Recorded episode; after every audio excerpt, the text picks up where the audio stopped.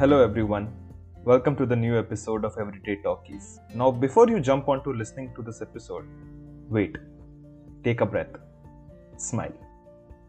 Get your regular dose of life changing entropy here on Everyday Talkies. Hello, guys. Welcome to the new episode of Everyday Talkies. And today we are discussing chapter 2 of Guns, Germs, and Steel. It's called A Natural Experiment of History. Before we jump into this podcast, let us welcome our co host, Pushkar. Hello. Hello, hello. Uh, how is everything going? Well, if you're asking our audience, I don't think so you'll ever receive a reply because nobody really replies back. Every time I've asked them to force our guests go, go in their Instagram and ask them to come back, they've never done it. So I've lost all hope. uh, for people who are joining us for the first time in this series, don't fuss. We will give a bit of brief of what ha- uh, we discussed in the past two episodes. And uh, you don't need to read the book. If you read the book, it will be great because, you know, all of us recommend reading that book. But if you don't, don't worry. We'll be discussing what is basically said in the chapter. And um, if you like learning about this, if you are reading and if you want to join our panel, uh, do ping us and let us know. But yeah, uh, with all those disclaimers and everything, uh, let us jump right into. Guns, and Steel, Chapter 2. Before that, Pushkar, do the honors and tell us in very brief. In you have maximum one to two minutes to describe us what we know from the preface and chapter one. Okay, so just to recap, in the last episodes of Guns, Germs, and Steel, we were first of all posed with Yali's question, which is the more or less research question for the book, which essentially boils down to why did civilizations across the earth grew at different rates? and you know their interaction across history stemming from 13000 years to today and in the first chapter we kind of set up our whole world in that we got the our whole civilization from its birth to the starting line which is 30000 uh, 13000 years. We saw how uh, humanity started out in africa 7 million years ago and it spread out across from there. How it eventually managed to go from africa to eurasia to uh, southeast asia australia north america south america and how you know these societies how much time they took to uh, colonize each continent. Each continent as in other than antarctica. So that's where we are now we're at 13000 years but for chapter 2 uh, we're going to look at i guess a very small portion of humanity which provides us with more or less an experiment but not a scientific experiment done by humans but more of a natural experiment that occurs by freak accident you know a few key points before we jump into this uh, chapter that our author Jared Diamond he was researching this in New Guinea, which is close to Australia, and that is where this chapter deals with a freak accident, as uh, Pushkar mentioned, in the islands uh, near Australia, mainly uh, pertaining to Polynesian islands. Basically, everything between New Zealand and Hawaii. Yeah, yeah, and uh, you know even southern to New Zealand, you have near the Antarctic region but yeah all those small small islands it covers basically all, all of that. And second point which links here is that in the preface he proposed that there can be different reasons why humans developed at different rates or why certain civilizations were more modern than the others right? He gave ex- explanations of environment he gave explanations of intelligence he gave explanations of genetics. And there were other factors which might have influenced you know how humans developed. So in this chapter particularly we delve into one of those accidents where environment and nature played an important part in uh, deciding which society will become more modernized than the other. And uh, again this is just a very simple experiment. World is huge and it is not just limited to these uh, two islands which we'll be talking about now and the islands in this area. But yeah after all of that uh, let's jump into what exactly the book said. So we already introduced what polynesia is. So now there were polynesian farmers who were the people residing in that area who colonized new zealand and the surrounding islands around 1000 AD. It's not shocking that we're just talking about how human evolved from 7 million years ago to 13,000 years ago, and we jump into a recent freak accident which happened in history, which was just a thousand years ago. So there, these farmers colonized New, uh, New Zealand, and mainly in the northern New Zealand, farmers initially colonized that place, and they were called the Maoris. And a tropical climate, uh, people survived there. But as humans are intrinsically curious people, uh, they grow in population, they tend to expand their horizons, and they tend to ex- occupy new lands. One group of people shifted from there and moved towards the southern of New Zealand. And I think it's an island south of New Zealand called the Chatham Island. Why we want to bring this is that, you know, a same group of people occupied this and then people segregated into these islands. And because Chatham Islands were segregated uh, with sea, they did not come in contact with the Maoris for a considerable amount of time, and a different society developed there called Moriori. Jared Diamond uh, specifically writes uh, what makes the Maori Moriori collision grimly illuminating is that both groups had diverged from a common origin less than a millennium earlier. So, if we think about it, for example, take uh, us uh, india and most of you know southeast asia. Like if we go back say a thousand years ago you can trace origins of people from here migrating to there or people from there coming here because of the temples that you find um, in cambodia and uh, myanmar the hindu population that exists in indonesia and all that. So it's it's kind of like that. The difference between let's say india and southeast asia and these two islands were that we developed a similar type of culture right? Even though you know language is as diverse as it could be but we, there's a lot of co- uh, commonality you could say between the culture and how people uh, live. But in these two islands people developed completely in the opposite directions. Now going by the story which was said in the first two chapters which basically hooked me on was that Maoris, because they were in a more tropical climate, it was one of the largest island in the Polynesia group, and because it was one of the largest island, it was in a more tropical region, and they were uh, farmers, right? So they could grow crops easily, and there were more than hundred thousand of them right? And they could develop into dense populations. And dense population means that fighting for space and ultimately leading to wars which basically let them develop more modern weapons. Now, modern weapons, I don't mean AK-47, but yeah, weapons in terms of more modern uh, Stone Age weapons, or even because there was, or also in the Polynesian area, New Zealand, the northern New Zealand island, had the most amount of mineral deposits and metal deposits, right? So they also adopted that quickly. Yeah.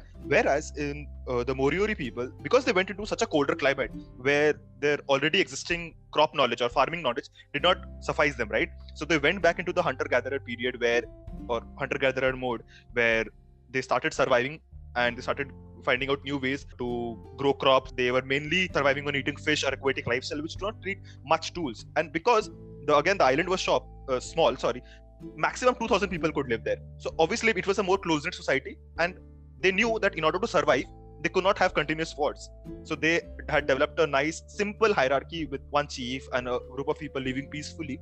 And suddenly, one day, after numerous years, the Maoris, in the quest for power, came down to Chatham Islands and basically demolished them, basically slaughtered them. It was a mass genocide of 2,000 people or so. The reason was they had common heritage, but because the Maoris were more technologically advanced in that sense, they could do that and they never spared anybody. Yeah, they, they took up a lot of those people as slaves, but by the next two, three years, even uh, those slaves had died out because uh, the Maoris were just like, this is just part of our custom, and what happened, happened basically the human conscious has not evolved like greatly.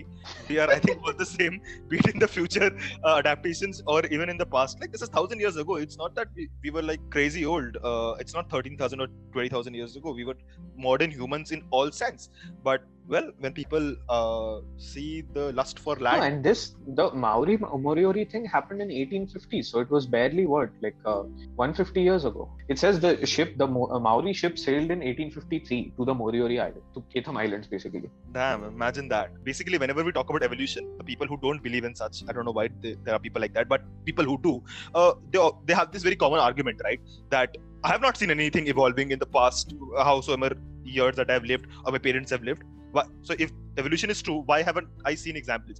I think we perceive timelines as such small ranges right? We perceive that our life hmm. is our 100 years is just more than enough and we can experience everything. But the scale in which universe operates uh, in it's crazy right? Evolution occurs over thousands and thousands of years. And you can't really you know, find it if you have you know written record or if you have fossils or things of those areas. But then again you see a case in 1853 which is what as you mentioned right? Not even 200 years. And we have a living example of how two different societies developed in such different areas. And they didn't come in contact for what 800 or so years and then one island just attacked the other island and usurped the point of this whole story is basically jared diamond says that because these two people had a common ancestor and they had no other like uh, outside intervention they grew completely in isolation. Like uh, the people the maori people and the moriori people both grew in isolation and because of certain environmental factors uh, they grew into such different uh, kind of people. So he mentions you know and uh, factors like climate geological type marine resources area terrain fragmentation and isolation. He mentions all these factors and he says that these are what affected these people into uh, one becoming a warrior tribe kind of a people civilization and one reverting to a hunter gatherer style of living. Like we i think discussed most of these factors right? Now being the climate, one Maoris already had a tropical climate advantage, so they could grow crops easily, which is not favorable for Moriori. Similarly, with area with area we discussed that right Yeah. because it was larger, it affects here. Now there were other examples with the other islands. There were the Samoan Islands, there's the Tonga Islands, there's Hawaii. All of these islands, it depends on the marine resources that you capture. Right now, coming to marine resources and fauna life, he mentions that these Polynesian islands bought three pets with them: pig, chicken, and dog. These three were the only domesticated pets that they bought, from you know whatever place that they came from when they settled uh, in Polynesia. And after that, they basically exterminated all the indigenous animals, and they could not capture. Uh, they could not make any other pets as domesticated. We discussed this a bit in the last episode, but Yeah. and this was not long ago, as we were clearly discussing. Uh, people kill everything that comes in the way. Like in this day and age, we don't see that happening that frequently. So it becomes very tough for me, at least personally, to digest that we were so brutal. Like we would just demolish societies of nowhere, and we would just kill all the animals. Come on, having no animals, no indigenous animals there. Yeah, I mean now it's uh, reduced drastically because we have modern, you know, food production uh, techniques, and we have as much food as we want. We have excess of food, and that's now creating different problems. But now most of the hunting or uh, killing animals that happens is mostly just illegal poaching for the sake of you know i don't know like uh, people trying to sell uh, skins skins of animals like there's a big black market in china for certain animal powders which are supposed to be like uh, medicinal uh, they're supposed to have medicinal uses i mean i don't know but yeah but anyway, uh, back to the point. What Jared Diamond says is that um, these people, the Morioris basically, who were isolated on the Cathams, because these Catham Islands were so far away from any other islands, uh, they had no other prospects to colonize other uh, islands and expand their population. So, because of their limited population, because of their limited resources, uh, they had to learn how to get along. They had to learn how to um, live a, a, different lifestyle and one thing that really like i uh, audibly went like oof on that was that um, to control overpopulation they uh, would sometimes ca- castrate uh, male infants um, yeah and i was just like oof. but on the other hand it also kind of makes sense that kind of neutering the males of the population would make this civilization less war like because if you think about it a lot of this uh, warrior thing is uh, testosterone induced yeah yeah it, it reminded me of that abhishek upamanyu joke you know? It's like uh, if you have a cat and once you have to neuter the cat before it comes of age because what if the cat learns about mating and sex uska life barbaad ho jata it's just like oh, maybe there is something to that. Uh, you know diverting from that this is one which is actually quite a new revelation for me. Uh, did you notice that when uh, jared diamond was discussing political complexity depending on how the population is growing and depending on the area right?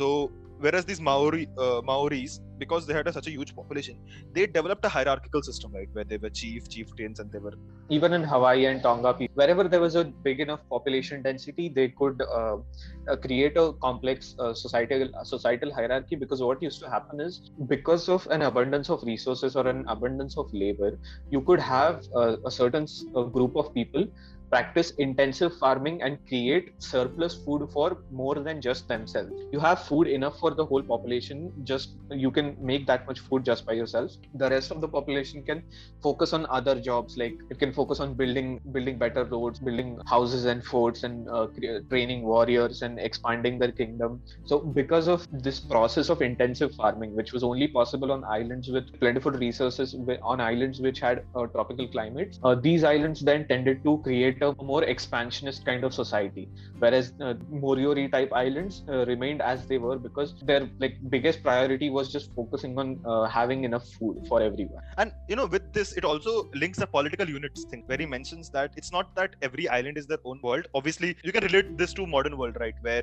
you have usa us is this big chunk of land but there are islands which come under usa similar goes to you have the european islands which come under either one country or the other. And you have india andaman nicobar lakshadweep these are all islands which are not linked to India in any way or format, but we they're still part of the Indian subcontinent or India basically, right? They come under the uh, Indian country. Similarly, yeah. you know, Hawaii had these islands which they had usurped. I loved this fact in this entire chapter that ruler who united all the Hawaiian islands using the weapons of Europe. Please let me say this. His name was Kamehameha. I, know, I was laughing for a full two minutes. Like I told you, uh, you should record in 10 minutes, but then it took 20 minutes because I spent five minutes just laughing at that. To come to a bigger point with this, this is just what happens with uh, pop culture because a lot of um, you know uh, a lot of pop culture tends to shamelessly appropriate um, ideas or like names from other cultures and they tend to become the norm instead of like being the derivative.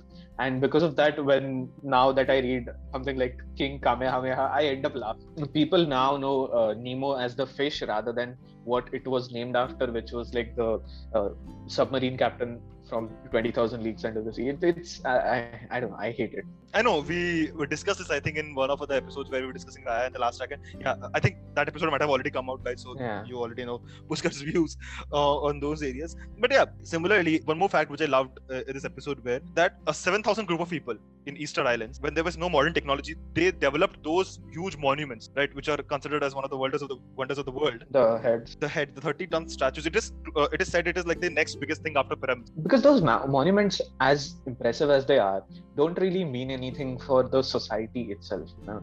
I mean, it's like it's a good, um, it's a good uh, motivational thing to look at. That look at this, we created this.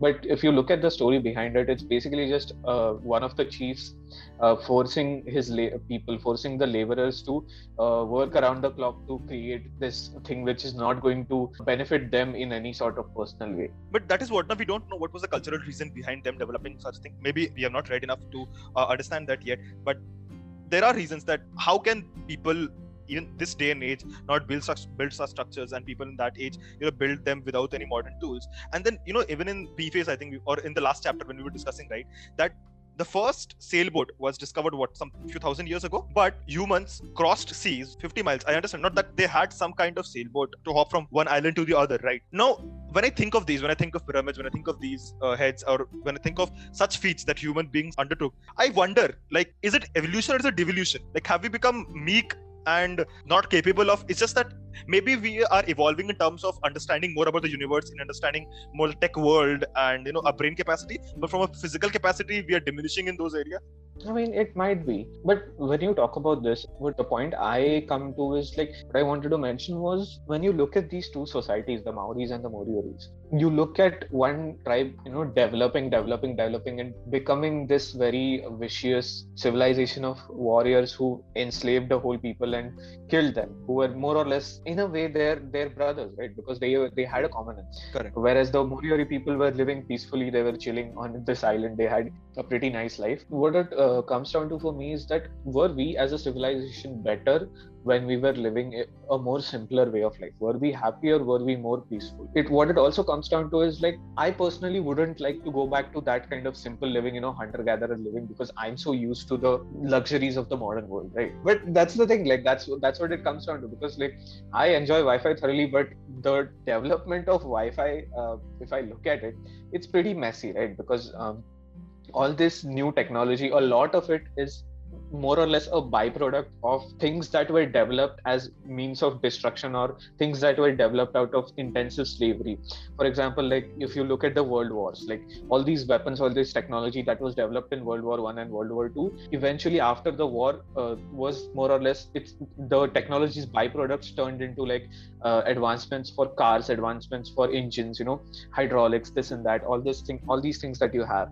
Uh, they came out of weapons or like rocket technology for example. They were initially used as weapons and then they you know came to be used in uh, the space race. And again from the space race you know you had people pouring money into basically going to the moon which is inherently a very pointless thing. But because of that whole space race we discovered so much other technology that came to be uh, used for different purposes in our daily lives. For example like dehydrated food or like i don't know what else. Something like that so it's like a thing of like would we be happier would we be more peaceful would we have like a cleaner conscience if we lived a more simpler life? But at the same time i also love the uh, luxuries of the modern life and i have to acknowledge that these things came out of a very messy and a very uh, violent past. So you have to wonder like where human morality kind of uh, really uh, starts and stops yeah makes sense uh, one point i was like curious about Mhm. maybe you can uh, explain something is like they keep mentioning that in the islands that were high with resources they obviously use like jade and whatever for their tools right the maori Correct. people but it also mentions that they used to use these things for jewelry Mhm. and i'm like why is jewelry one of the most subsisting uh, things across history? Like jewelry inher- inherently doesn't have a point right? So were we as humans even back then back then just as uh, materialistic that we would go like oh look at shiny object on this person this means that person is more important like what is this weird thing in our brain Actually, no, I'll tell you. This was also answered in, in a slight way uh, in this chapter itself, in Maori group, ironically. Like, this is my theory. Obviously, I have no idea. We might get to know more about it in the following chapters or in a separate book altogether. But according to my theory, as population grows and when people are away from just the only need for producing food, they're doing different things. There is a need for distinguishing people and there is a need for developing hierarchy, as we just saw, right? That a political hierarchy is developed whenever there is a large group of people. And when that is developed, you need to distinguish between the kings and the commoners. It, it happened in Hawaii, it happened in this area. Even in Maori, where there's a small group of people, there was a chieftain, right? Uh, there was a chief, he wore like that feather hat and whatnot They Exactly, mentioned it in the exactly. chapter, yeah which is typical of those islands. So even in that time, in order to, I think these jewelry act as a distinction feature, and uh, you know we know that it is not, uh, let's say, limited to gender. It initially both men and female wore huge amounts of jewelry. Nowadays, things probably diverted more towards one side or the other, but in the earlier days there was no such distinction of those kind. And i think the major reason of developing jewelry jewelry or even craftsmanship right for that matter is to make to just show that i am superior to you. I can afford this or i can wear this not you. It's i think that. Uh, it just baffles me that the human brain is so simplistic sometimes that it's like a ooh shiny thing. a very uh, goldfish kind of an idea.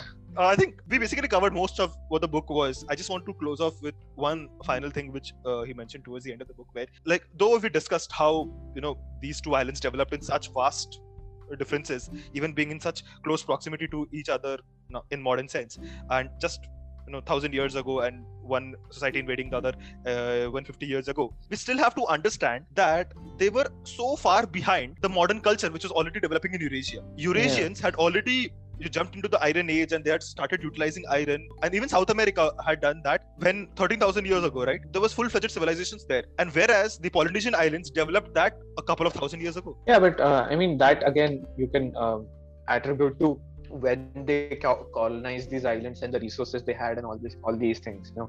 Because uh, by the time the Polynesia was uh, colonized. Eurasia was already had already you know been colonized for two- 2000 or 3000 years and they had been in full force you know. Um, they had been developing like that um, and Eurasia had a lot more resources obviously. And I mean I guess we'll uh, find out more uh, once we start reading into it. It is the inherent question. We are basically from the very first chapter we are trying to answer that why did people of eurasia or even south america or all these areas develop faster than you know the, our australian counterparts? So i think this is just one example of where we'll see that how nature and nature is just not one word. You know we just saw there were seven or eight factors which you know played roles in which could basically determine whether the society will succeed or not. So moving on we'll see other reasons of why or what are the other reasons how societies develop? Yeah that basically brings to the end of this chapter. It was a good uh, microcosm exper- like idea for us to grasp just so that we can get the concept of how we're going to go about looking at the history of different continents or different civilizations in the book. And yeah i'm looking forward to most of it. And since you've conscripted me for uh, hard labor for the next two days uh, who knows how many episodes we're going to do. I think i'm going to relate a lot more to the people uh, that come up in the following chapters. Till then guys thank you for listening to this episode. Uh, we'll try to keep this episode short and sweet so that you know you can grasp the entire concept and not spend too much time. And if you guys have any suggestions do let me know. I don't know by the time this will be released all the episodes will be recorded. So who knows your suggestions might not be included. But yeah you never give suggestions anyway so who cares? Bye bye bye guys. See you in the next episode. Thank you for listening to this episode. Follow us on social media and do let us know if you want to be part of the next episode. Till then, live long and prosper.